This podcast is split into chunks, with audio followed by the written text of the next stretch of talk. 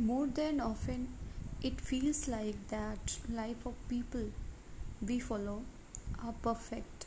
I would suggest take everything with a pinch of salt. I am building a life I wish to live with honest dust and sweat. But if you see it happening today, it is because years of self work and resource has gone into it. And even then, most days I don't find it enough and want to make my art, my work, my research, my thoughts, my self work, my understanding of things better. But every time this happens, either I reach to my people or they reach me. That ways I am blessed. Understand that most of us don't get it on plate and sometimes we have to even create our own plate in my opinion always always stick to your values and hold your faith